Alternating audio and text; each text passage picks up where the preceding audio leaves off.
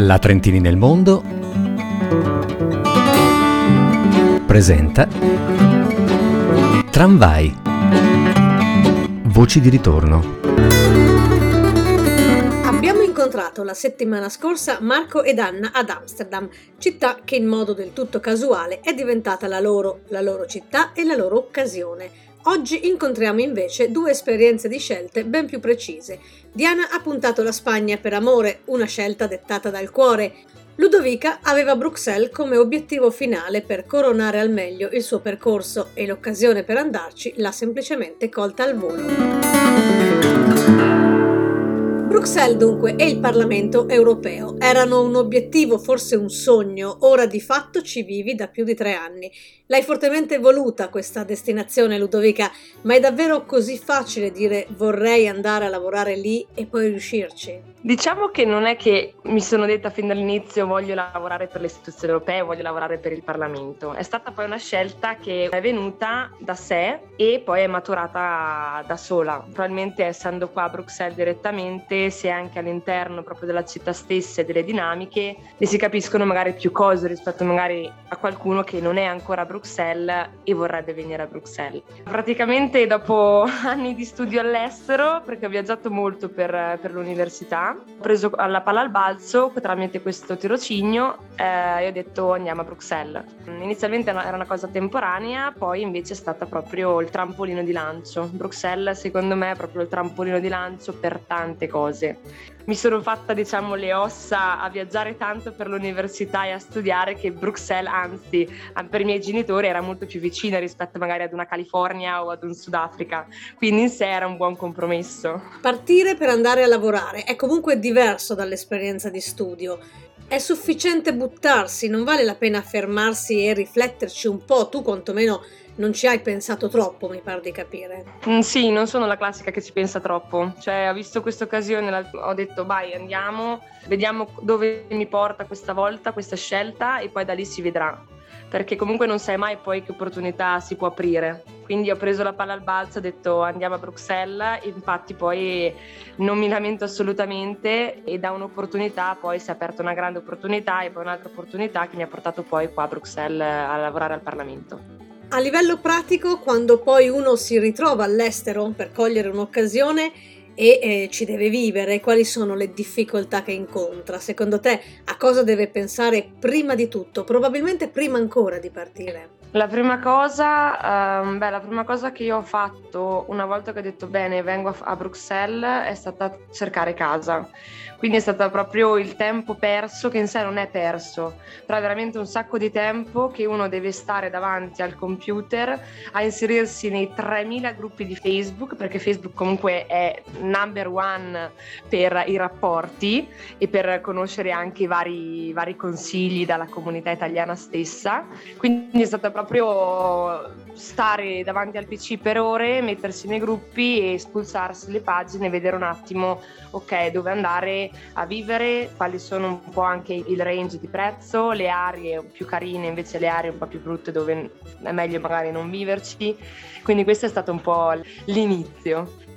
Secondo me questo è importante perché una volta che hai la casa e un contratto, da lì poi inizi a pensare, ok, il conto in banca, ok, mi iscrivo da qualche parte, ah, ok, mi iscrivo al corso di francese, ok, ora cerco lavoro. Però la casa secondo me è la cosa, per me almeno è stata la cosa primaria, dovevo cercare un alloggio per stare. Per andare in Spagna invece cosa serve? Diana, a chi volesse partire, destinazione Malaga dove tu sei ora, ma non avesse un compagno vicino su cui tu hai potuto in qualche modo appoggiarti, cosa consigli?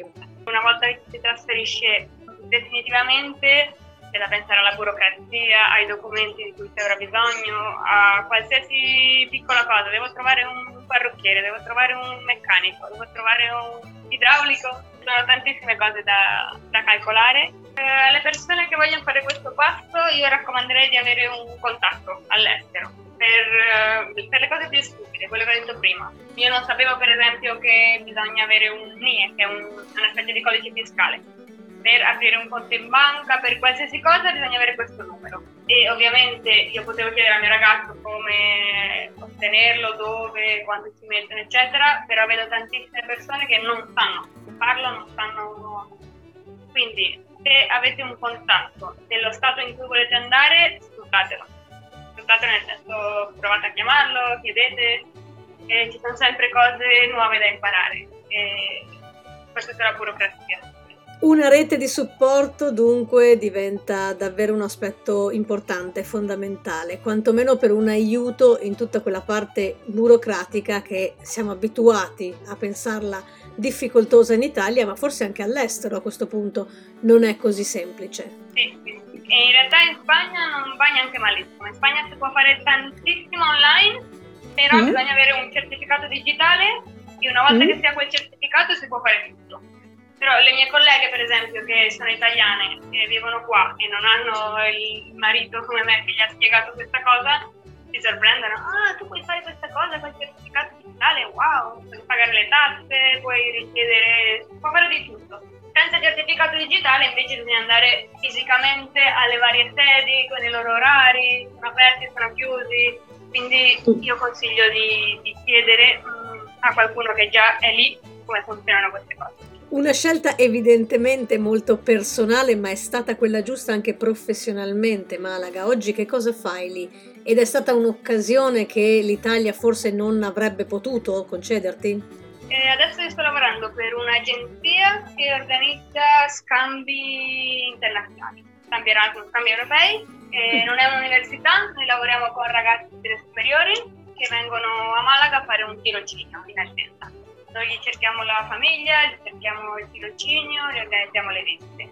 È il lavoro che ho sempre desiderato fare e a Trento forse sarebbe stato un po' più difficile perché la città è più piccola. Non credo che ci sia questo tipo, forse c'è una o due associazioni che si occupano di questo, quindi non so se sia il fatto che in Italia non avrei potuto farlo, ma forse a Trento perché è più piccola di Malaga. Dall'altra parte, quello che posso dire resa conto è che forse qua la, la vita costa un po' meno rapportato ai, ai, agli stipendi. Quindi questo forse è la differenza tra l'Italia e la Spagna. Beh, non è, non è, una differenza da poco perché permette effettivamente forse di vivere più in leggerezza no? il quotidiano, quindi permette di godersi un po', un po', di più la vita. Hai fatto questo dal principio, da quando sei in Andalusia, non credo? no, cui... no, no, no. Sono arrivata senza lavoro e sinceramente pensavo che sarebbe stato più facile appunto, quando sei a Trento, nella tua città, nel tuo stato, dove hai sempre vissuto, hai dei contatti. Questo non vuol dire raccomandazioni, però vuol dire che qualcuno ti può indirizzare, qualcuno dice ah mio cugino cerca. Questo non esiste all'estero. All'estero sei tu che mandi candidature. E all'inizio io pensavo, ah, trovo sicuramente lavoro, parlo italiano, spagnolo, inglese. E invece è stata abbastanza dura. Alla fine ho trovato a Gibilterra, mi sono dovuti trasferire e a Gibilterra, che è tutto il Regno Unito, parlavo inglese, spagnolo, italiano e ho trovato. Un bel riconoscimento alle tue competenze, le lingue, quello che era la tua forza, insomma alla fine sono state il passaggio, il tasto importante e fondamentale per trovare lavoro. Esatto, sì, sì, quello, soprattutto la conoscenza della lingua di qua. Sì, va bene l'inglese, però se mm. volete trasferirvi in Spagna vi consiglio di avere anche un buon livello di se la conoscenza delle lingue è stato il motore importante e l'occasione per Diana, forse invece è stato un ostacolo per te Ludovica, non sul lavoro ovviamente. Eh, sei arrivata a Bruxelles, immaginiamo con un ottimo inglese, ma in Belgio si parla francese. Com'è stato? Il francese l'ho studiato soltanto tre anni al linguistico a Tione, al liceo, poi ovviamente perso completamente e quindi sono venuta a Bruxelles con un francese pari a un A1 se tanto. l'ho, l'ho imparato qua direttamente a Bruxelles. Quindi fa, fa parte di quegli step che poi però per entrare nella vita di una città bisogna affrontare, no? La lingua può essere davvero un ostacolo o un'opportunità. Assolutamente, assolutamente. È più un'opportunità perché è vero, è, è, difficile all'inizio, dici oddio, tutti parlano francese quando io pensavo che tutti parlassero l'inglese, dicendo Bruxelles, capitale europea, inglese. No, non è così. La maggior parte parlano francese, soprattutto le realtà molto locali, quindi non nella bolla europea. Quindi per me è stato, no, mi, è stata una sfida, ho detto bene, riprendiamo in mano il francese, che mi è sempre piaciuto, e ho fatto un anno e mezzo di, di francese ad una scuola e poi mi sono iscritta ad una squadra di pallavolo qua belga di Bruxelles e lì ho imparato proprio il, il francese benissimo perché all'inizio ad esempio no all'inizio poi fai di quelle figure che veramente ti, devi buttarti perché solo buttandoti impari una lingua facendo magari un sacco di figure però poi è bellissimo. Ad esempio ti, ti racconto questo aneddoto. Inizio pallavolo ok? E il mio attuale allenatore io non capivo nulla perché parlava solo francese quindi io ridevo ridacchiavo e accennavo solo sì con la testa. Il mio allenatore, Guy si chiama, viene, viene, da me e mi fa: Ma tu sei stupida o non capisci il francese? Così, diretto. e gli faccio: Guarda, Guy, io non capisco nulla. Però da quel momento in poi, dopo sei mesi, riuscivo a capire e a parlare con lui. Quindi questo è grande, un gran bel traguardo. eh, questo è, è, anche un ottimo spunto, no? magari sfruttare davvero una passione, un qualcosa che non c'entra niente con la propria attività per trovare un contesto in cui comunque andare a migliorarsi. Certo, e poi conoscere anche persone locali, perché poi sono quelle che ti daranno i consigli dove andare nei ristoranti, nei locali, se c'è un festival jazz o robe del genere. Quindi sempre approcciarsi alla, alla realtà locale secondo me è quella che ti dà di più. Il lavoro che fai oggi, beh, chiaramente non potresti che farlo a Bruxelles, ma al di là del Parlamento europeo, al di là dell'impegno nell'istituzione, in questo stesso ambito l'Italia avrebbe avuto qualcosa da offrire, da proporre, qualche occasione? Oh, bella domanda. Tasto dolente. Ti dico la verità, in Italia non saprei neanche da che parte cominciare a cercare lavoro nel settore che, che mi interessa. In Trentino no, men che meno. Non, eh, me ne sono andata dal Trentino per studiare a Forlì per una ragione. La spinta c'era già, sì, dalle, dalle superiori che ho detto, boh, vado a fare l'università fuori dal Trentino, perché volevo conoscere altre realtà. E poi a Forlì è stata poi la, la, spinta che mi ha portato all'estero. Il clima credo sia la nota dolente della città che hai scelto per vivere, Ludovica. Come, come andiamo col clima? Ti abbatte moralmente o riesci a contrastarlo? No, mai. Allora, all'inizio, quando sono arrivata tre anni e mezzo fa, mi hanno detto trovati sempre qualcosa da fare nel periodo invernale perché sennò uno va in depressione. E infatti mi ero messa a fare un sacco di cose. In sé, in questi due anni, ho visto un miglioramento, quindi purtroppo per fortuna il cambiamento climatico in Belgio sta avendo un impatto positivo, nel senso che c'è molto caldo e c'è un bellissimo sole. Poi in sé, ok, in inverno è molto umido, piove molto spesso, ci sono quattro stagioni in una, però è una cosa che ti fai l'abitudine, cioè non, non deve essere il tempo a dire oddio non mi piace la città solo per il tempo, ci sono tante altre cose che bilanciano un po' il, il tempo negativo. Grazie a Diana da Malaga, grazie a Ludovica da Bruxelles e noi seguiamo assolutamente i consigli che raccogliamo con queste chiacchierate e dunque la settimana prossima partiamo dal principio, iniziamo a cercare casa.